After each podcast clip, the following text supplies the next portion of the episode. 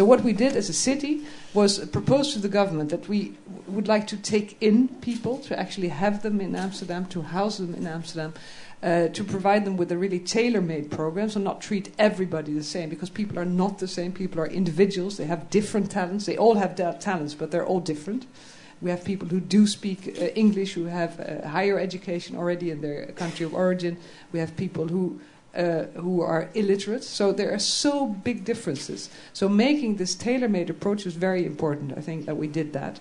And the other part is, of course, is, is teaming up uh, with with partners. So with education institutions, with the universities, with the schools, uh, and also with uh, employers.